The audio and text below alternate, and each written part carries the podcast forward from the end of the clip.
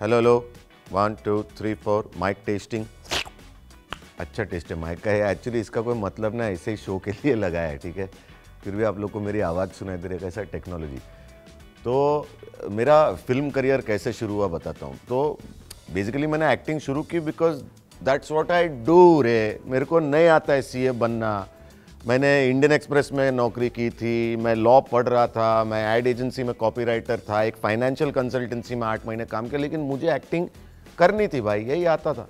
तो टेलीविज़न वगैरह तो शुरू हो चुका था सॉरी मेरी लॉरी नाम का नाटक नाटक क्या रे सीरियल तो मैं ना उस वक्त एक ऑल द बेस्ट नाम का एक नाटक किया करता था, जिसमें एक अंधा, एक गूँगा और एक बहरे की कहानी थी, तीनों जो एक ही लड़की से प्यार कर बैठते, मैं बहरे का रोल कर रहा था। अब कौना प्यारे का जो भी कास्टिंग वास्टिंग हो रही थी, मुझे तो कोई पता नहीं था। मुझे ऐसा नहीं था, मेरे को फ़िल्म में एक्टिंग करनी है फ़िल्म मेरे को एक्टिंग करनी थी भाई। और मेरे को एक लिविंग वेज कमाना था, बस। तो मुझे एक फ़िल्म ऑफ़र की जा चुकी थी, दिल तो पागल है। जिसके कॉस्ट्यूम ट्रायल्स के लिए मैं लंदन में शोज़ थे लंदन से मुझे वापस बुलाया गया था, मेरे खर्चे पे नहीं। तब तो क्या सिंह चना खाने का भी कुछ पैसा नहीं था रे। लंदन में ऐसा जूते खाली देखते थे, जूते, फिर उधर पाउंड ऐसा पाउंड वाला साइन होता ना, वो देख के पाउंड करके चले जाते थे हम लोग। दुकान, पैसा नहीं है। तो मैं बॉम्बे आया कॉस्ट्यूम ट्रायल की, फिर लंदन में ही जब था, मुझे फ़ोन आया कि अरे वो सॉरी एक्चुअली वो रोल कोई और कर रहा है। मैंने कहा, ले यार, डूबी लुटिया गई भैंस पानी में। अब ऑल द बेस्ट चल रहा था। उसमें मेरे रोल के लिए शायद जॉनी लीवर साहब जो थे, उनकी कास्टिंग एक्चुअली हो चुकी थी बिकॉज़ उनको करेक्ट था कि इस रोल में जॉनी लीवर साहब। लेकिन ऋतिक रोशन ने और उनकी माता जी ने, पिंकी आंटी ने मेरा ये ऑल द बेस्ट नाम का नाटक वो देख चुके थे, ठीक है? तो ये गए राकेश रोशन साहब के पास और उन्होंने कहा कि एक लड़का है ऑल द बेस्ट नाम के नाटक में बहरे का रोल करता है तो वो परफेक्ट रहेगा इस रोल के लिए। और उसने भी कोई फ़िल्म विल्म की नहीं और मैं ऋतिक भी डेब्यू कर रहा है तो। तो फरमान आया फ़िल्म क्राफ्ट से, राकेश रोशन से कि ढूंढो लड़के को।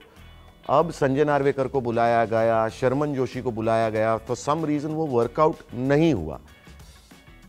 अब समय नहीं था उनके पास, बोला भाई एक हफ़्ता और इसको ढूंढ सकते हैं।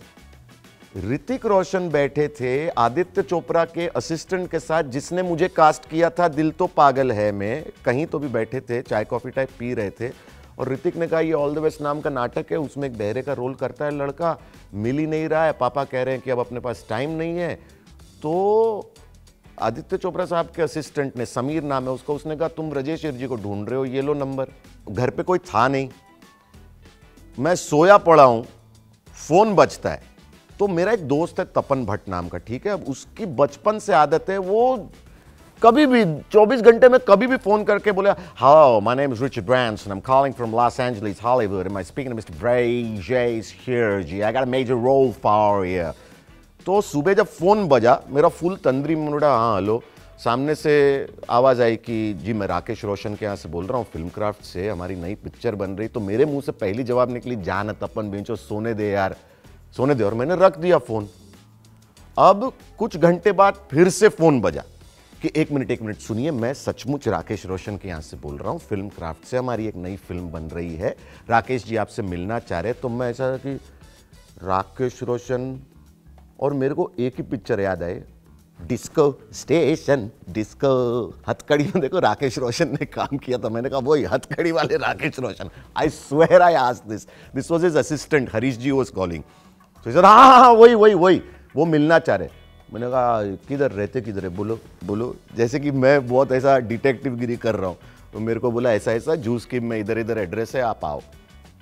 और तब मैं बता रहा हूँ, अभी तो ये सब दिख रहा है, तब मैं ऐसा सुक्कड़ बोम मिला, ऐसा चूसा हुआ एकदम, कैरी की गुटली तो और उससे पहले मुझे जाना था बालाजी में एक सीरियल के ऑडिशन के लिए, तब बालाजी की ऑफ़िस नहीं बनी थी अंधेरी में, जहाँ जितेंद्र साहब का, एकता कपूर का बंगलो है, उसी के बेसमेंट में वो ऑडिशन हो रहा था। तो वो ऑडिशन पे भागा। वहाँ से मैं गया राकेश रोशन से मिलने तो दरवाज़ा खोला ऋतिक ने। तो कहता है look what the cat dragged in what happen to you तो मैं बोला I was born only like this मैं बचपन से ही ऐसा था रे। तो राकेश रोशन साहब के साथ बैठा हूँ तो मुझसे कह रहे अच्छा बड़ा वेरी गुड मुझे तुम्हारा तब तो वी एच एस टेप्स थी रे। तो कुछ है काम तुम्हारा तो मैंने दिया सॉरी मेरी लॉरी का वी एच एस टेप तो मुझसे कह रहे तो ऐसा ऐसा रोल है।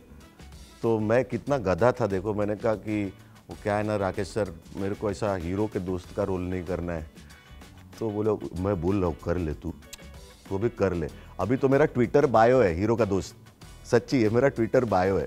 तो मैंने कहा अच्छा तो अभी पेमेंट कैसे आप करोगे? मतलब मेरे को लमसम दोगे या पर डे दोगे? तभी तो समझ में भी, मेरे को मालूम ही नहीं था ये सब क्या मैं ऐसे ही फेंक रहा था। तो बोले, तू चिंता मत कर, मैं कर दूँगा, तू शूटिंग पे आ जा। फाइनली खैर, मैं ऑब्वियसली मैंने पिक्चर कर ली। बहुत प्यार दिया गया मुझे उस परिवार से और फिर ऑडियंस ने भी इतना कमाल का प्यार दिया। मैं पॉइंट ओनली बीइंग मतलब ये किस्मत में लिखा था, ये होना था, आज मुझे आपसे ये बात करनी थी। तो इसीलिए तो कहते हैं कि ये दुनिया ये दुनिया पित्तल दी बेबी डॉल में सोने दी which makes no sense but we like it such is life